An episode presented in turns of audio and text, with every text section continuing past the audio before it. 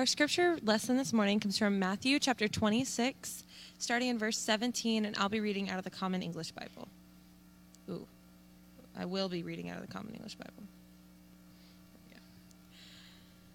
On the, fe- on the first day of the festival of unleavened bread, the disciples came to Jesus, Jesus and said, Where do you want us to prepare for you to eat the Passover meal?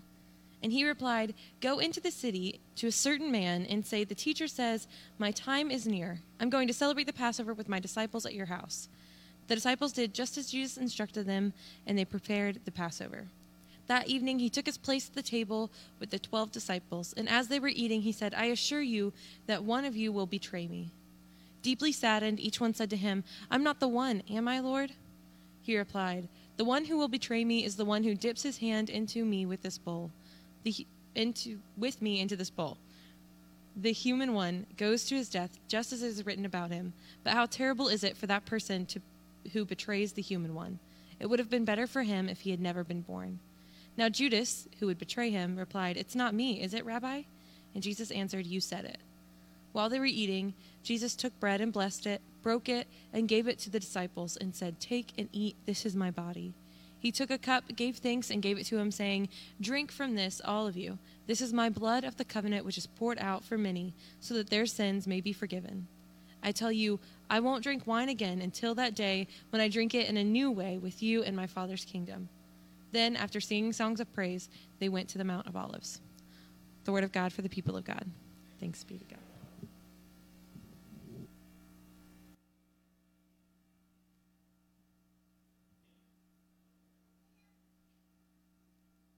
To turn my mic on because I think that might help. Please pray with me.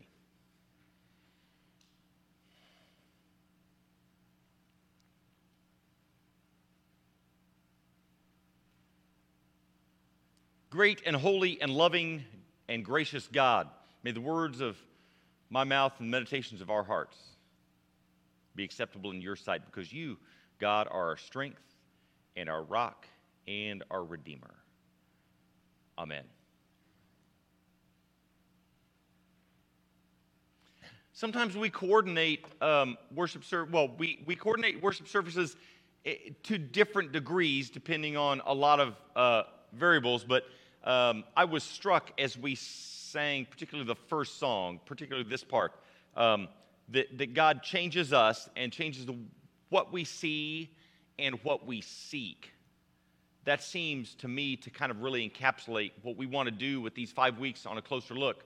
Um, and so I invite you to consider what is it about God that has changed you?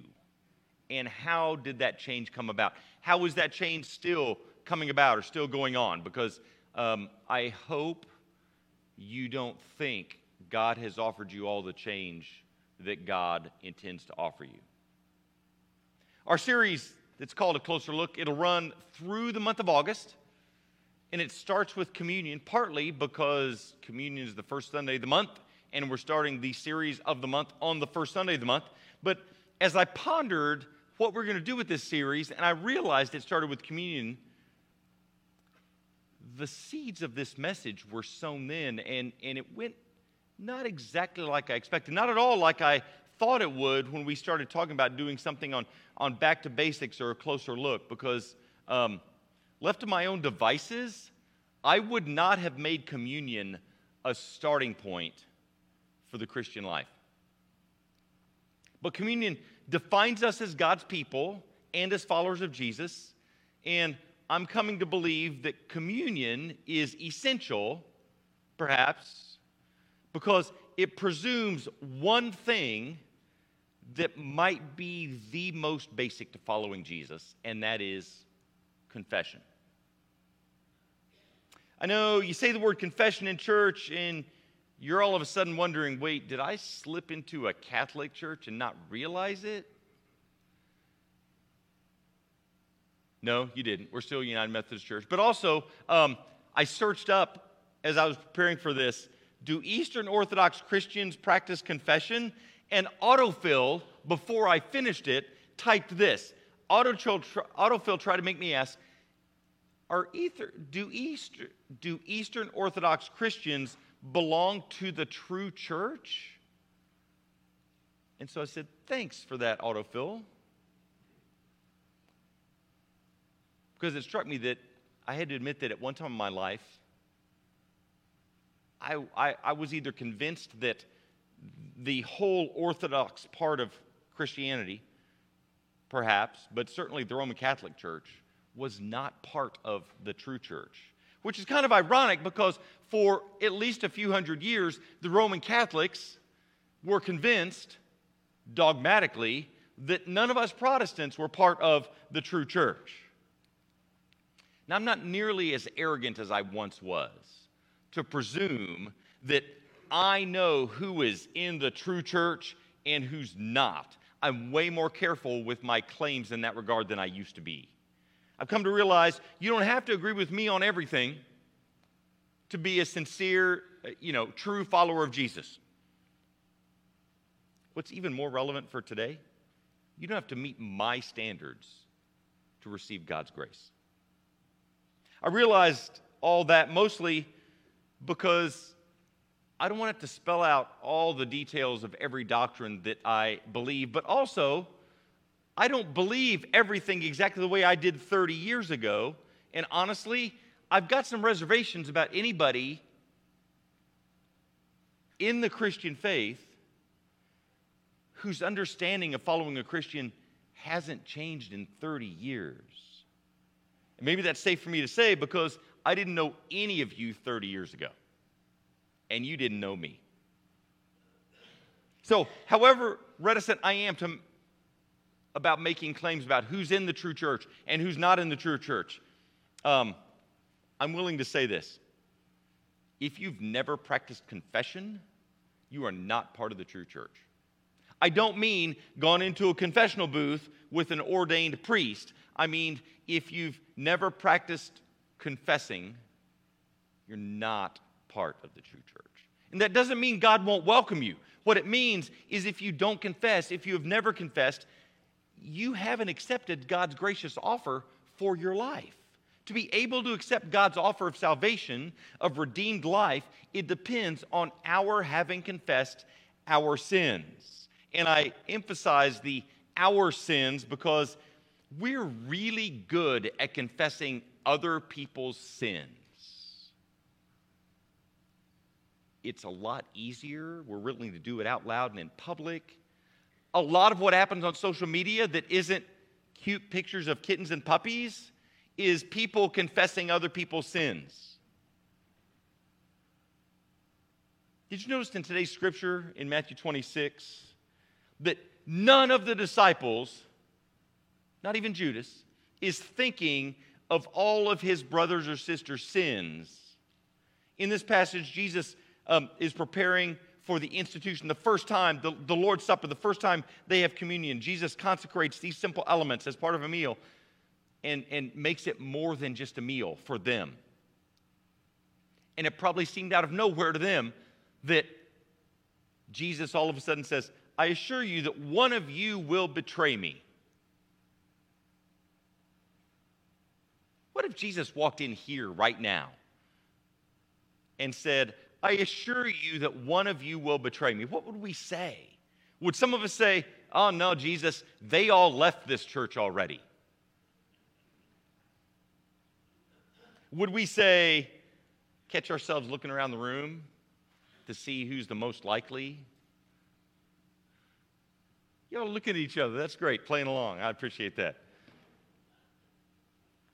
Or maybe, no, Jesus, nobody here is going to betray you. Check the next church over. Or maybe DeSoto or Waxahachie. You'll find somebody there to betray you. The thought that haunts each of the 12 disciples is I'm not the one, am I? Every one of them, including Judas, asked themselves, Am I the one that's going to betray you? It is a kind of confession because each of them, in asking, Am I the one that's going to betray you? Each of them admits that in himself there's this possibility that they could be the one to betray Jesus. And that's, that's how the atmos- atmosphere is prepared for that initial sacrament, the first of the Lord's Supper or Holy Communion? By giving each of the disciples an opportunity to pass the buck, to point the finger at somebody else, or to confess that they have within themselves this possibility, this, this weakness, at least potential weakness, of betraying Jesus. So when we approach Jesus, honest about our own weaknesses, that's the only way, if we're honest with ourselves, that Jesus can start to heal us. So the real challenge is to admit to ourselves and to someone that we trust that we have weaknesses, that we have within us brokenness, enough brokenness that we could be the one to betray Jesus. And again, I know it's a lot easier to identify other people's brokenness.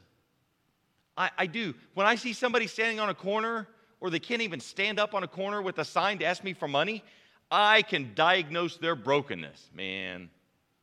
Before I even pass them, if the light is green and I don't even have to take time to stop and, and have that awkward avoidance of eye contact, I, I, I can identify their brokenness.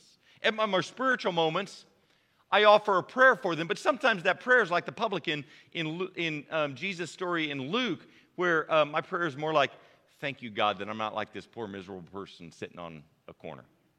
Or maybe it's, it's really spiritual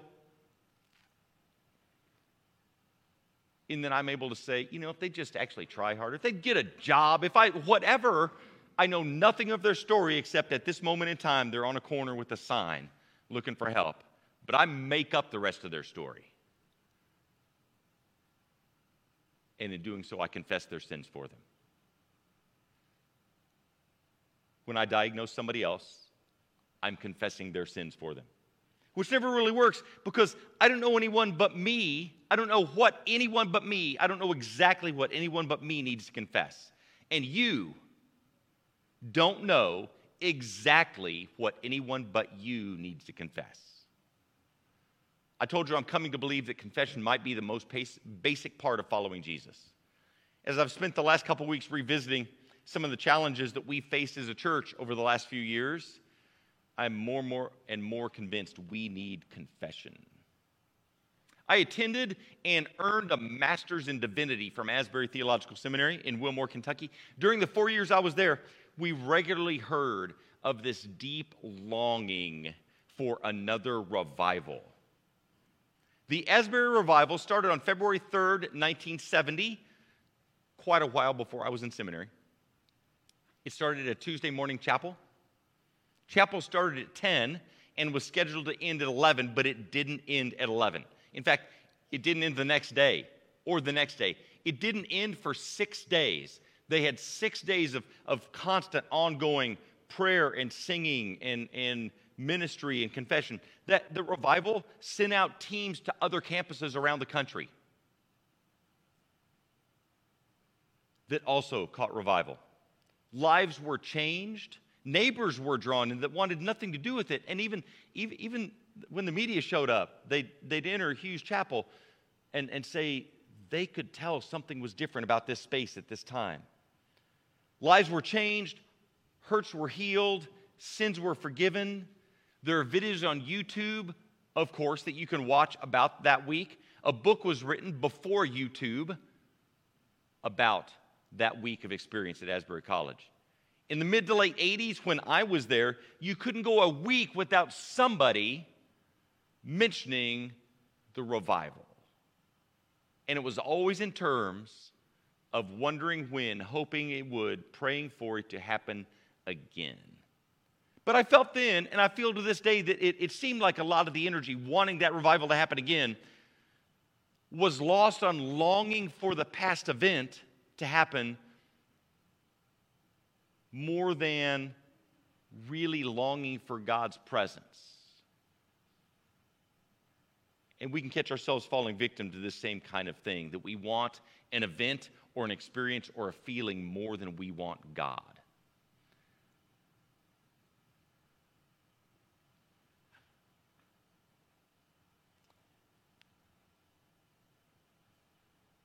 Then I remember somebody mentioning somebody that had been at the, the actual outbreak of the Asbury revival, that it started with one student standing up and offering a confession.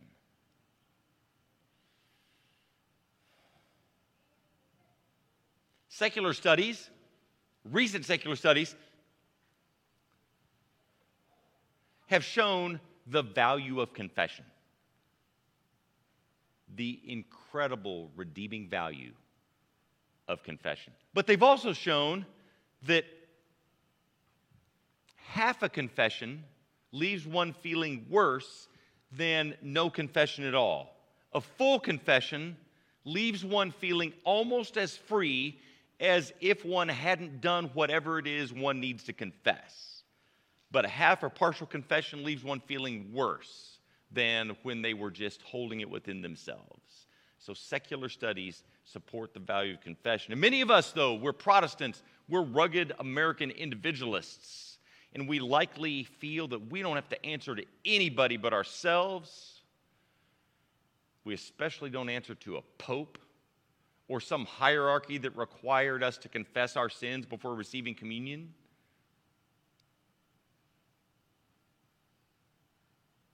When I was nine, we lived on the U.S. Navy base in Chinhae, South Korea.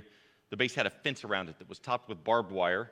I don't know that the fence was needed. I don't think we had any real security risks. But it provided this, this firm security, secure perimeter for all of our playing, and we were literally all over that base to the edges because you knew where the edges were, right? So one time, I was nine, I took tin snips to the fence and started to cut a hole in it. I have no idea why. I didn't get far enough to actually go through the fence. I got far enough. That night, I could not go to sleep without confessing to my parents what I'd done. As soon as I confessed it, I slept like a baby. We had a few more repercussions after the confession.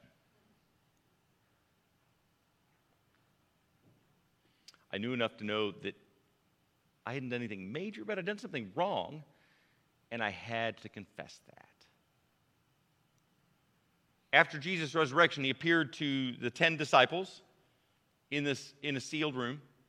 And there were 10 because Judas was already gone, and Thomas had gone down to the bodega to get some more Diet Coke. And then John tells us it was still Sunday, still resurrection day. And John tells us that evening, while the disciples were behind closed doors, because they were afraid of the Jewish authorities, Jesus came and stood among them. He said, Peace be with you. After he said this, he showed them his hands and his side. When the disciples saw the Lord, they were filled with joy. Jesus said to them again, Peace be with you. As the Father sent me, so I am sending you. And then he breathed on them and said, Receive the Holy Spirit. If you forgive anyone's sins, they are forgiven. If you don't forgive them, they aren't forgiven. Now, you can make this into an institutional thing where the organized church requires confession and some few are set apart, charged with hearing confessions and pronouncing forgiveness. I don't think that's what Jesus had in mind, and I'm not knocking the huge part of Christendom that practices it that way. But I think what Jesus had in mind for all of us in John 20 is that it's God's job to forgive sins, and God knows them all far better than we do, even if we stop and talk after the service so we can get our notes straight. But a lot of us and a lot of people around us have trouble experiencing the truth that God forgives their sins if we just tell them that it comes from an invisible God. So I fully believe Jesus is setting in practice in John 20 people in human flesh telling other people in human flesh that God has forgiven their sins. It, it, it's why God came in human flesh in the first place to get the message through to us in a way that we could understand and receive it. It's why Jesus told his followers to forgive people's sins. You don't have to decide which sins God forgives. Forgive any sin that someone confesses to you. Feel free to add words like, on the authority that God gives me in John chapter 20, your sins are forgiven. Because which sins did Jesus die for? all of them? Perhaps even the ones we make up for other people. Which sins are forgiven? The ones we confess. In Dietrich Bonhoeffer's book, Life Together, which we just talked about last Sunday at book club, he says that we need to be specific in our confession so that we can receive specific forgiveness. Bonhoeffer says, and I believe, that this is one of the basic reasons, one of the most basic reasons for Christian community. He also says, and I also second this as if my vote counts, but that we confess to trusted brothers or sisters who will keep our confession as God does, just between us. And he goes on to say, in confession, the light of the gospel breaks into the darkness and seclusion of the heart. The sin must be brought into the light. The unexpressed must be openly spoken and acknowledged. All that is secret and hidden will be made manifest. It's a dark struggle until the sin is openly admitted, but God breaks gates of brass and bars of iron. We cannot begin to know the joy, the peace, the hope, the life that God has for us if we refuse to confess and confession is part of the service of communion. So I invite you to join me in a prayer of confession. It's from the communion service. It has a unison, an out loud prayer that we will say together. And since I don't think I have the words to throw for you, I'll say them. And like Kennedy has trained you, thank you, you can repeat after me. After the out loud prayer of confession, there's a time of silent prayer of confession because let's face it, there may be some things that you're not ready con- to confess out loud here in front of everybody. That is totally all right. If there are things that linger in your soul that you've confessed to God, but you can't quite seem to get let go, then I strongly encourage you, not during our silent confession, but sometime I strongly encourage you to confess that out loud to someone you trust, to hold it between you and them and God. So after the silent prayer of confession, then you can hear words of absolution that I'll say and that you're invited to read after me, and I'll go through those um, a little bit at a time so that you can catch that. So please join me now, as you're able, for this prayer of confession. Let us pray. Merciful God, we confess that we have not loved you with our whole heart. We have failed to be an obedient church. We have not done your will. We have broken your law. We have rebelled against your love. We have not loved our neighbors.